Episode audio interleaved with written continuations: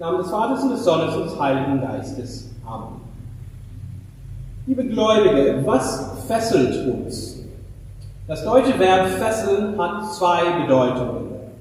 Die erste lautet durch Anlegen von Fesseln oder Festbinden an etwas seine Bewegungsfreiheit berauben.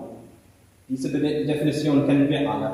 Aber die zweite figurative Bedeutung ist in Bahn halten, faszinieren, jemandes Aufmerksamkeit stark beanspruchen. Wenn wir auf diese zweite Weise gefesselt sind, wollen wir die Fesseln sozusagen, weil wir fasziniert sind. Wir wollen uns von dem, was uns fesselt, nicht befreien, weil es uns anlockt. Gefesselt zu sein in diesem Sinn ist nicht unbedingt eine schlechte Sache. Es kommt darauf an, wozu wir gefesselt sind. Entweder dem Herrn oder dem Feind. Der heilige Paulus sagt uns, wisst ihr nicht, dass ihr dessen Knecht seid und dem zu gehorchen habt, dem ihr euch als Knecht zum Gehorsam hingeht. Entweder der Sünde, was zum Tod führt, oder aber dem Gehorsam, was zur Gerechtigkeit führt. Nun müssen wir uns fragen, was fesselt uns? Die Sünde zum Tod oder der Gehorsam zur Gerechtigkeit? Denn wo dein Schatz ist, da ist auch dein Herz.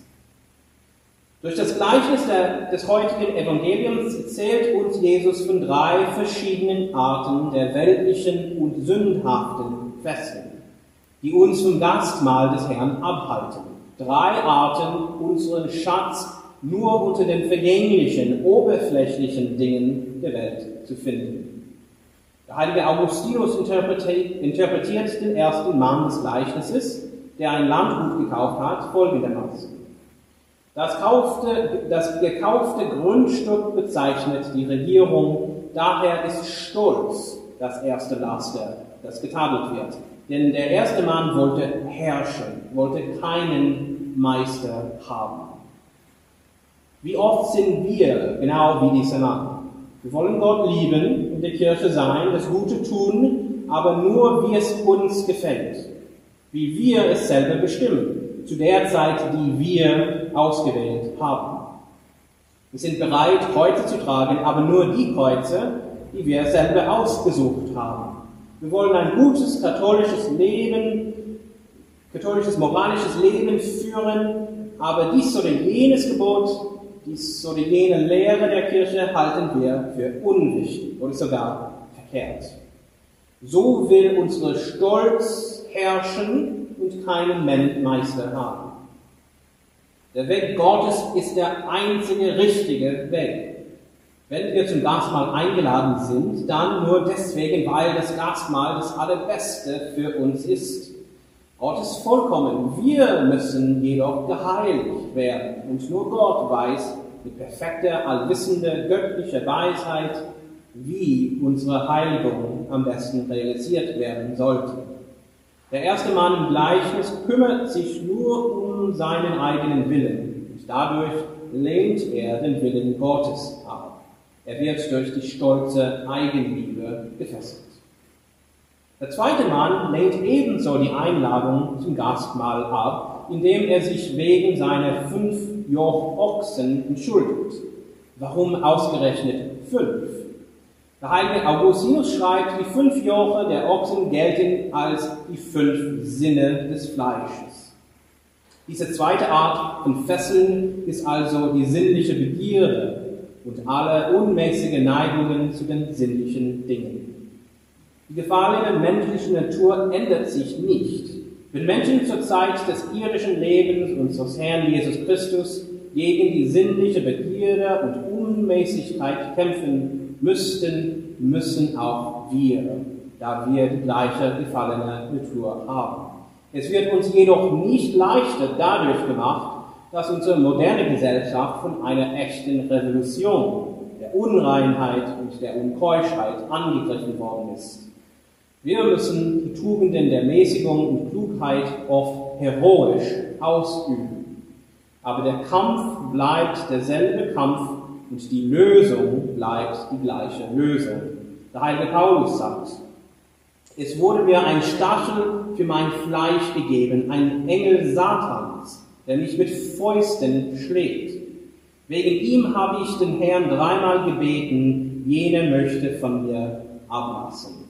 Doch er sprach zu mir, es genügt dir meine Gnade, denn die Kraft wird in Schwachheit vollendet.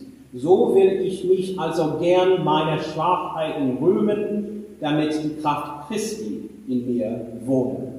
Denn wenn ich schwach bin, dann bin ich stark. Wir dürfen nicht erlauben, dass unsere fünf Sinne uns fesseln, sonst lehnen wir die Einladung unseres Herrn ab. Der dritte Mann im Gleichnis entschuldigt sich wegen seiner neuen Ehe. Hier finden wir eine Erinnerung an das erste und das höchste Gebot. Du sollst den Herrn, deinen Gott, lieben mit deinem ganzen Herzen, mit deiner ganzen Seele und mit deinem ganzen Verstand. Die Ehe ist gut und heutzutage muss mehr als je muss es mehr als je unterstützt und gefordert werden. Wir müssen sogar die unveränderliche Definition der Ehe als nur zwischen einem Mann und einer Frau verteidigen. Aber auch die beste und würdigste Beziehung zwischen Mann und Frau darf nicht höher als die persönliche Beziehung zum allmächtigen Gott sein. Der Herr sagt uns, wer Vater oder Mutter mehr liebt als ich, ist meine nicht wert. Und wer Sohn oder Tochter mehr liebt als ich, ist meine nicht wert. Und wer sein Kreuz nicht nimmt und mir nachfolgt, ist meiner nicht wert. Verstehen wir unseren Herrn nicht falsch. Die Ehe und die Familie sind nicht nur gut, sondern von Gott gewollte und geweihte Notwendigkeiten der menschlichen Gesellschaft. Aber die Gottesliebe muss das Zentrum unseres Herzens sein. Alle echte Nächstenliebe fließt aus der Gottesliebe heraus, hat in ihr seine Quelle, ist zu ihr als ihre einzige Vollendung gerichtet. Lieben wir Gott nicht, dann können wir keinen anderen Menschen lieben und sind zu einer Art Scheinliebe gefesselt. Und dadurch können wir wohl die Einladung des Herrn ablehnen. Es gibt gute Fesseln und es gibt böse Fesseln. Wir sind alle zum Gastmahl des Herrn eingeladen. Das heißt zum himmlischen Leben ohne Ende mit Gott. Aber dafür müssen wir uns nur zum Guten gefesselt werden niemals zur Eigenliebe, niemals zu sinnlichen Begierden, niemals zu einer irdischen Scheinliebe ohne die Gottesliebe. Schließen wir mit den Worten des heiligen Paulus. Solange ihr noch Knechte der Sünde wart, wart ihr den Gerechtigkeit entbunden. Welchen Gewinn hattet ihr damals von den Dingen, deren wegen ihr euch jetzt schämt? Denn das Ende dieser Dinge ist der Tod. Jetzt aber von der Sünde befreit, in Gottes Dienst stehend, gewinnt ihr die Heiligkeit und habt als Ziel das ewige Leben. Denn der Lohn der Sünde ist der Tod, das Gnadengeschenk Gottes aber ist das ewige Leben in Christus Jesus, unserem Herrn. Amen. Im Namen des Vaters und des Sohnes und des Heiligen Geistes. Amen. Gelobt sei Jesus Christus.